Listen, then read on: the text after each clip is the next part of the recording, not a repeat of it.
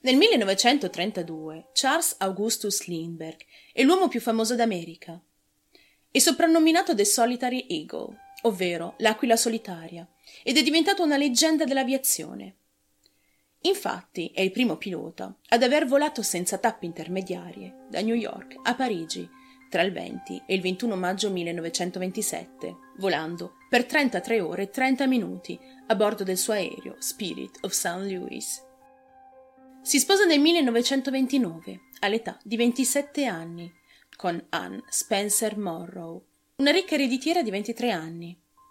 E anche lei successivamente diventerà una pioniera dell'aviazione americana. I due avranno sei figli insieme. Il primogenito è Charles Jr., nato il 22 giugno del 1930. È considerato fin da subito come il bambino d'oro d'America. È un bambino stupendo, con un viso da cherubino e riccioli dorati.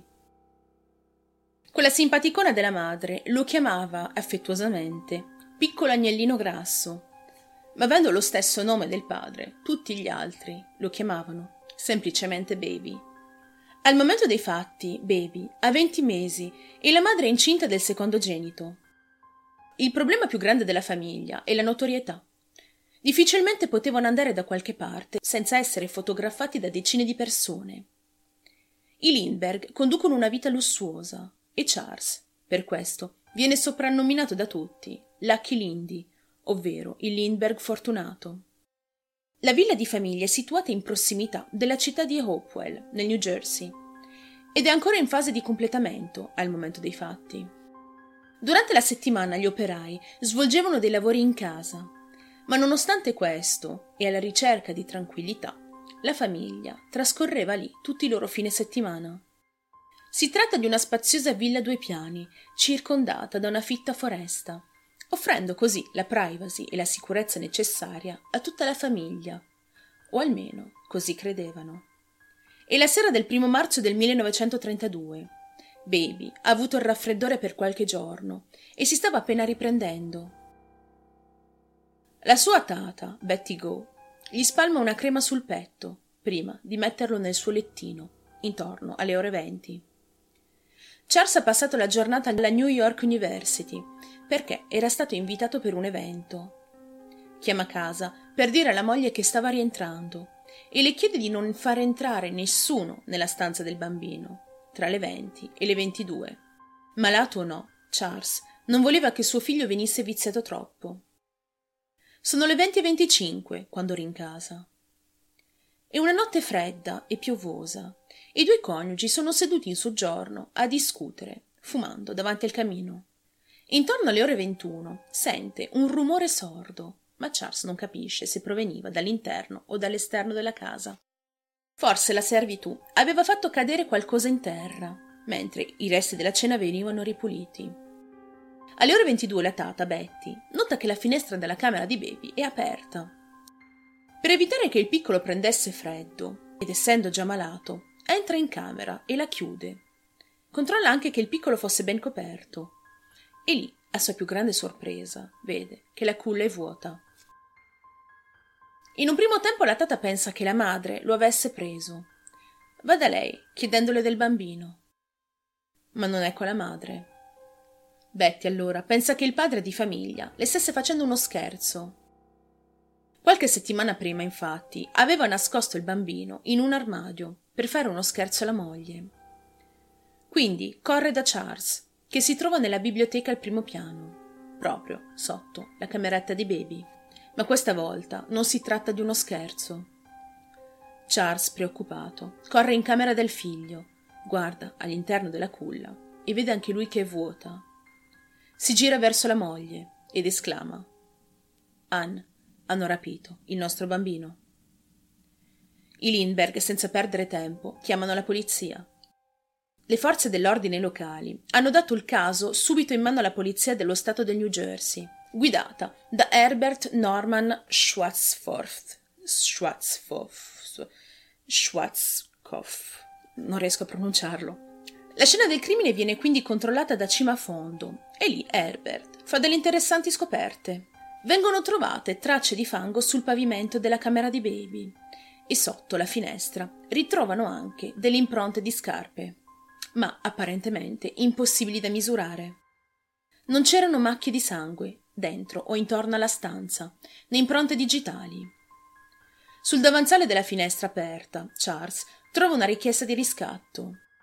All'esterno della stessa viene ritrovata una scala rotta e delle impronte che portavano ai boschi che circondavano la casa. Il rapitore chiede 50.000 dollari per restituire il piccolo Charles Jr. In riassunto, nella lettera, il rapitore chiede al signor Lindbergh di tenere pronti 50.000 dollari, 25.000 in banconote da 20, 15.000 in banconote da 10 e 10.000 in banconote da 5. Entro due o quattro giorni si sarebbe fatto vivo per segnalare il giorno e il luogo in cui il denaro dovrà essere consegnato. Lo invita chiaramente a non rendere pubblica la storia, dicendo inoltre di non avvisare la polizia altrimenti il bambino avrebbe fatto una brutta fine. La lettera contiene una firma strana, due cerchi blu intrecciati tra di loro, al cui all'interno compare un altro cerchio rosso più piccolo. Gli investigatori si rendono ben presto conto che la richiesta di riscatto è strana. Il modo in cui le frasi sono strutturate, gli errori grammaticali e il simbolo stesso del dollaro sono errori tipici di chi non parla bene l'inglese.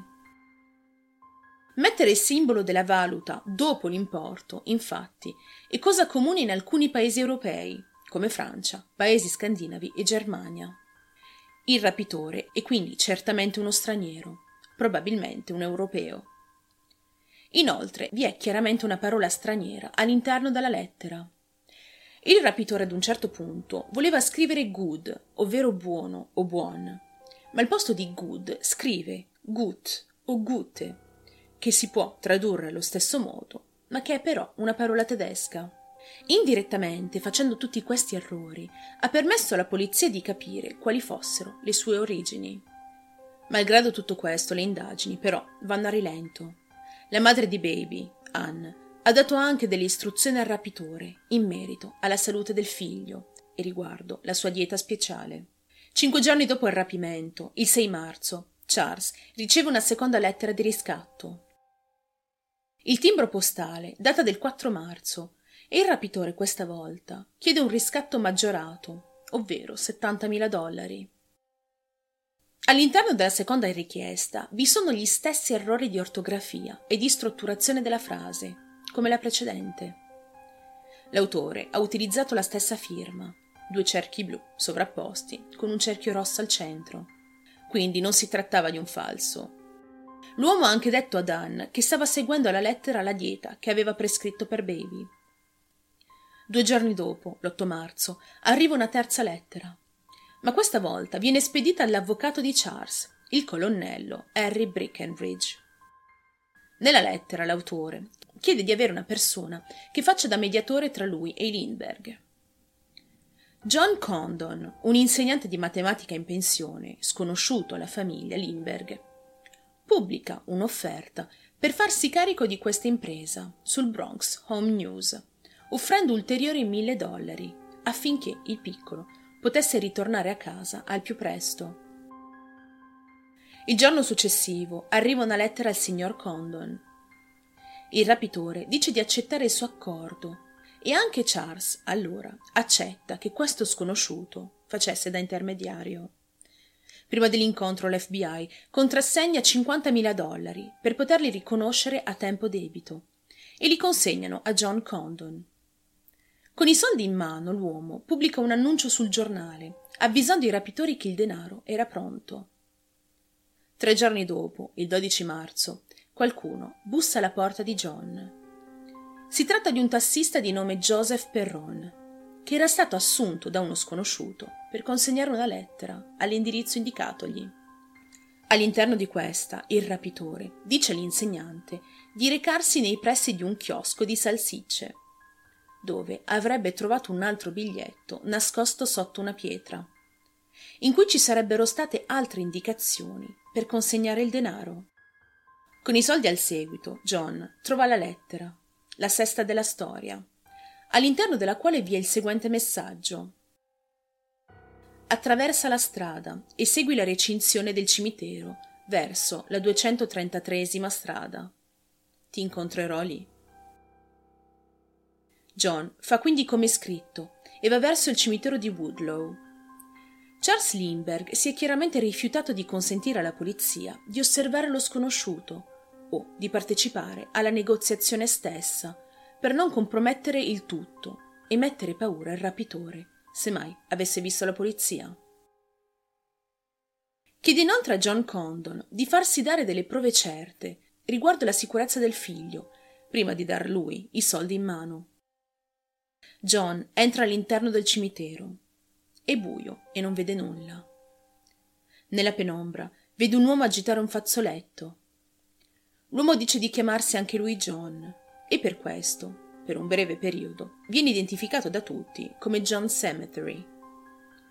Il rapitore parla con un distinto accento tedesco e chiede all'insegnante in pensione se avesse preso i soldi. Al che l'insegnante dice che glieli avrebbe dati solo e soltanto dopo aver ricevuto una prova concreta che il bambino stesse bene e fosse ancora in vita. John Cemetery, ad un certo punto, sente come un fruscio di foglie dietro a un cespuglio e chiede all'insegnante se si trattasse della polizia. L'insegnante risponde negativamente, dicendo che era un uomo di parola, ma il rapitore risponde È troppo pericoloso e fugge. A quel punto l'insegnante corre dietro al rapitore e lo segue fino ad arrivare in una zona boscosa dall'altra parte della strada. Afferra il suo braccio e gli chiede di sedersi con lui su una panchina. L'insegnante e John Cemetery discutono per circa un'ora ma il rapitore continua a ripetere che la situazione per lui è troppo pericolosa. Ma alla fine accetta di fornire la prova che aveva con sé il bambino e che era ancora vivo. I due si separano così, con una stretta di mano. Il mercoledì successivo, John riceve per posta quello che sembrava essere il pigiama di Baby, accompagnato da un'altra lettera. All'interno di questa viene chiesto all'insegnante di pubblicare un ennesimo annuncio personale su New York American, confermando se Charles Lindbergh avesse accettato o meno il pigiama come prova e se si potesse procedere finalmente con questo scambio. Dopo essersi consultato con il padre del bambino, John pubblica un annuncio confermando che la famiglia accettava i nuovi termini. Il 2 aprile 1932, un mese dopo il rapimento di Baby, un messaggero consegna un'ennesima lettera a casa dell'insegnante. Questa volta gli viene dato direttamente l'indirizzo di un fiorista situato al 3225 di East Tremont Eve, nel Bronx. Qui avrebbe trovato ulteriori istruzioni sotto una roccia che si trovava a sua volta sotto un tavolo di presentazione. John Condon parte allora con la consapevolezza che questa volta, e finalmente, lo scambio avrebbe avuto luogo e che il piccolo baby sarebbe ritornato a casa dalla sua famiglia. Charles e John portano la scatola con le banconote contrassegnate al negozio di fiori indicato sulla lettera e come indicato trovano l'ennesima lettera sotto il sasso. Qui viene chiesto loro di recarsi al cimitero di San Raymond. Una volta arrivati, Charles attende in macchina mentre John entra nel cimitero per incontrare John Cemetery. Ancora una volta è tutto buio e John non vede nulla. Ma ad un certo punto una voce grida: Ehi, professore, sono qui. John dà quindi i soldi al rapitore e questo gli dà un'ultima lettera, all'interno della quale vi è l'indirizzo del luogo in cui avrebbe potuto recuperare il bambino. Lo troverai su una piccola barca lunga, otto metri, di nome Nelly. Due persone si trovano lì, ma sono innocenti non hanno nulla a che vedere con tutto questo. Troverai il luogo tra la Horseneck Beach Road e Gay Head Road, vicino ad Elizabeth Island. All'alba Charles Lindbergh vola verso Gay Head Island, ma una volta arrivato non vede nessuna barca di nome Nelly. Baby non è lì. E nemmeno il suo rapitore. Charles e John sono stati truffati. Del bambino non ci sono tracce. John ha descritto le caratteristiche fisiche di John Cemetery ad un disegnatore dell'FBI. Dice che è alto circa 1,75 m, e doveva pesare circa 74 kg. Ha una corporatura atletica ed una carnagione molto chiara. A quel punto la polizia non ha quasi più speranze. Pensano che il piccolo baby sia probabilmente deceduto e che non verrà mai più ritrovato. Iniziano così le ricerche del suo rapitore e quasi certamente il suo assassino. Il 12 maggio 1932 Orville Wilson e William Allen guidano verso Mount Rose, nel New Jersey, quando decidono di sostare per qualche minuto perché avevano bisogno di andare in bagno. William scende dal veicolo e cammina per poco più di dieci metri di distanza dall'autostrada per fare i suoi bisogni e lì trova un piccolo corpo in evidente stato di decomposizione, parzialmente sepolto e nascosto dalla boscaglia. Si tratta del piccolo Baby Lindbergh. Il piccolo si trovava a soli quattro chilometri e mezzo di distanza da casa sua. Il dottor Charles Mitchell ha esaminato il corpo di Baby e ha concluso che il decesso è il risultato di un trauma cranico subito. Baby è morto, molto probabilmente, la notte stessa del suo rapimento.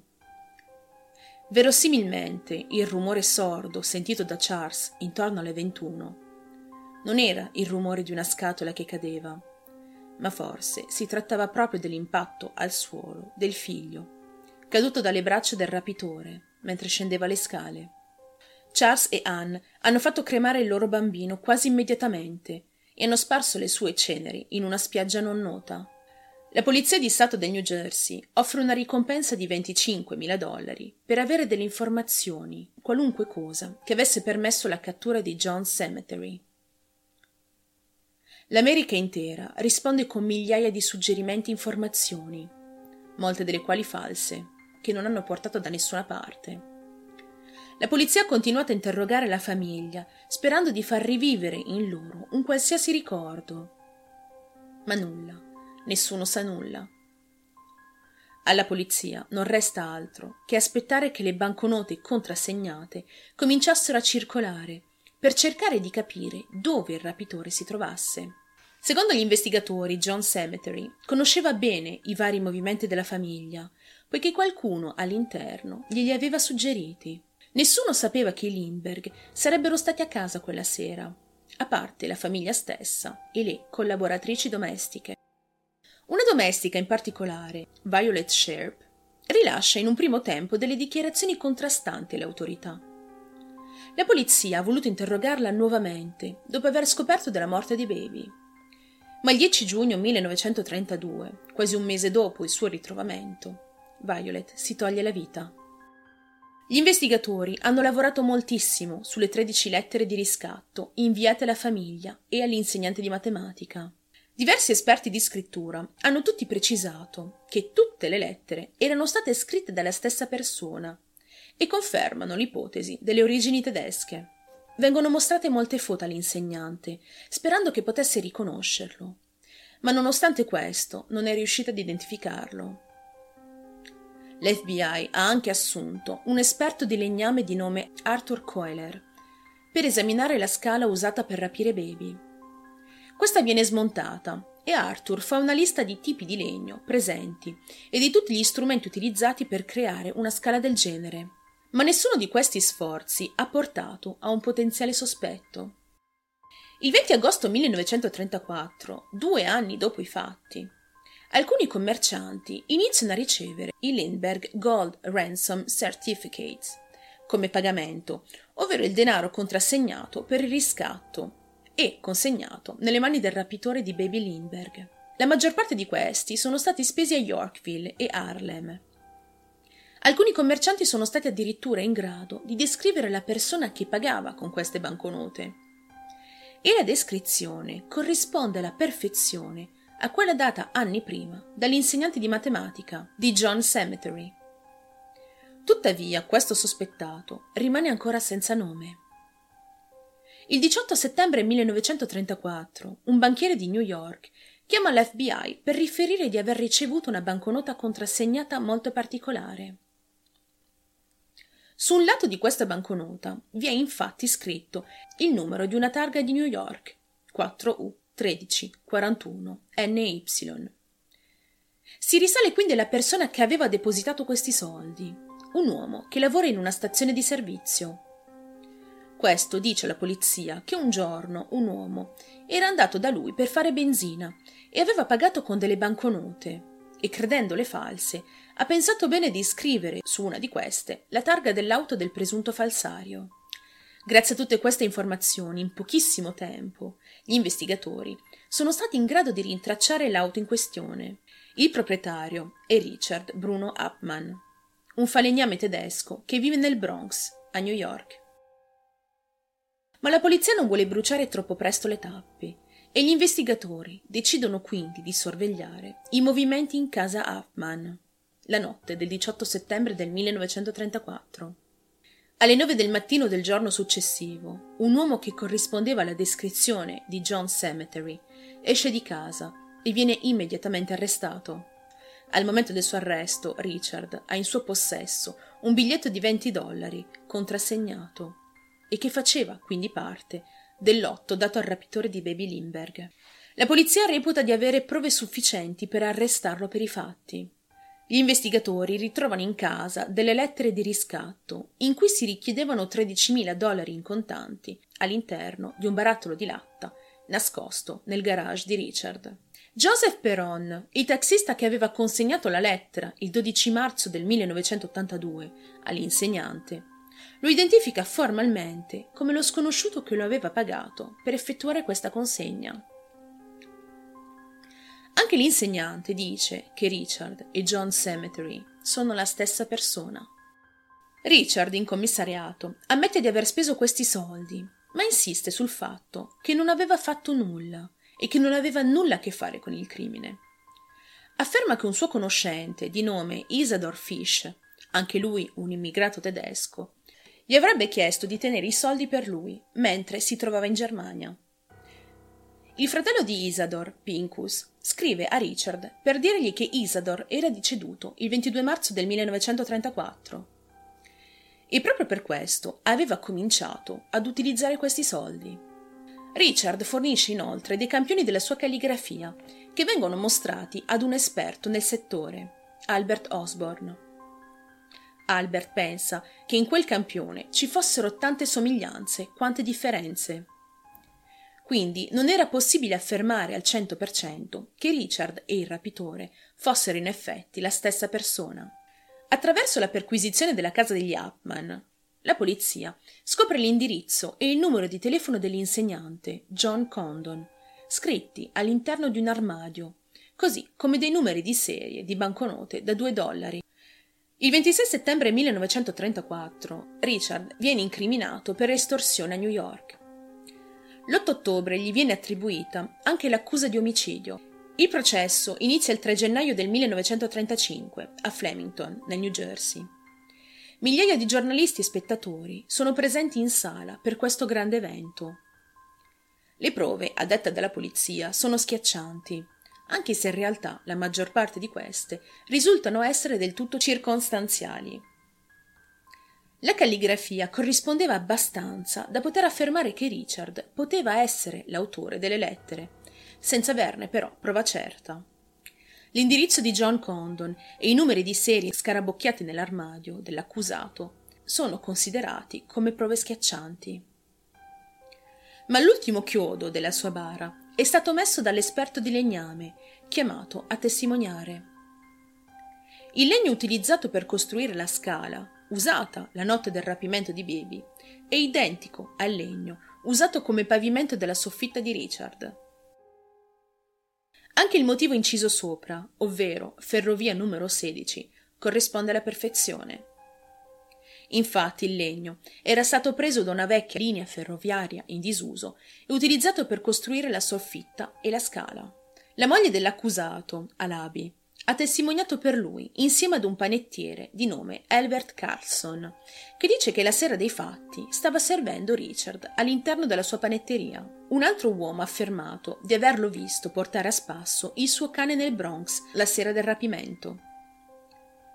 Sfortunatamente questi testimoni sono stati tutti giudicati inaffidabili e secondo l'accusa la difesa ne avrebbe pagato più di uno per testimoniare a suo favore. Dopo le deposizioni di 162 testimoni, gli avvocati hanno presentato la ringa finale.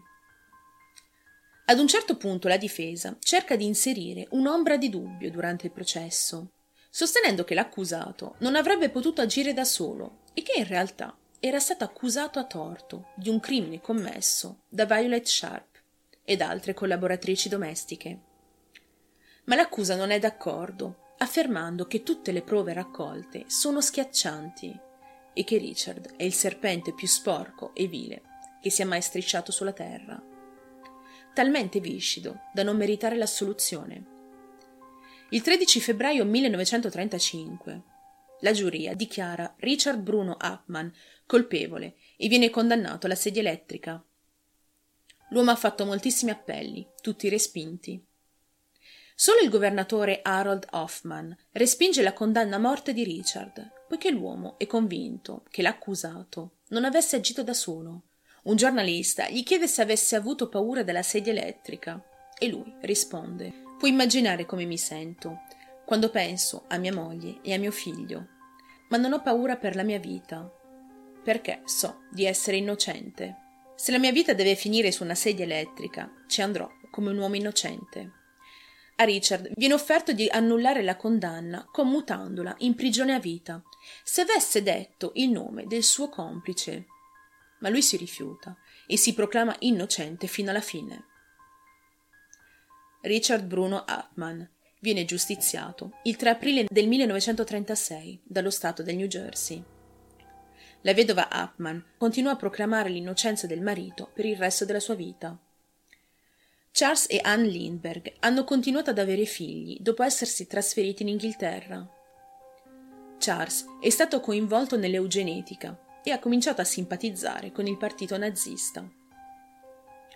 Ha segretamente avuto altri sette figli per garantire la sopravvivenza dei geni che considerava superiori. Avete capito che cosa intendo?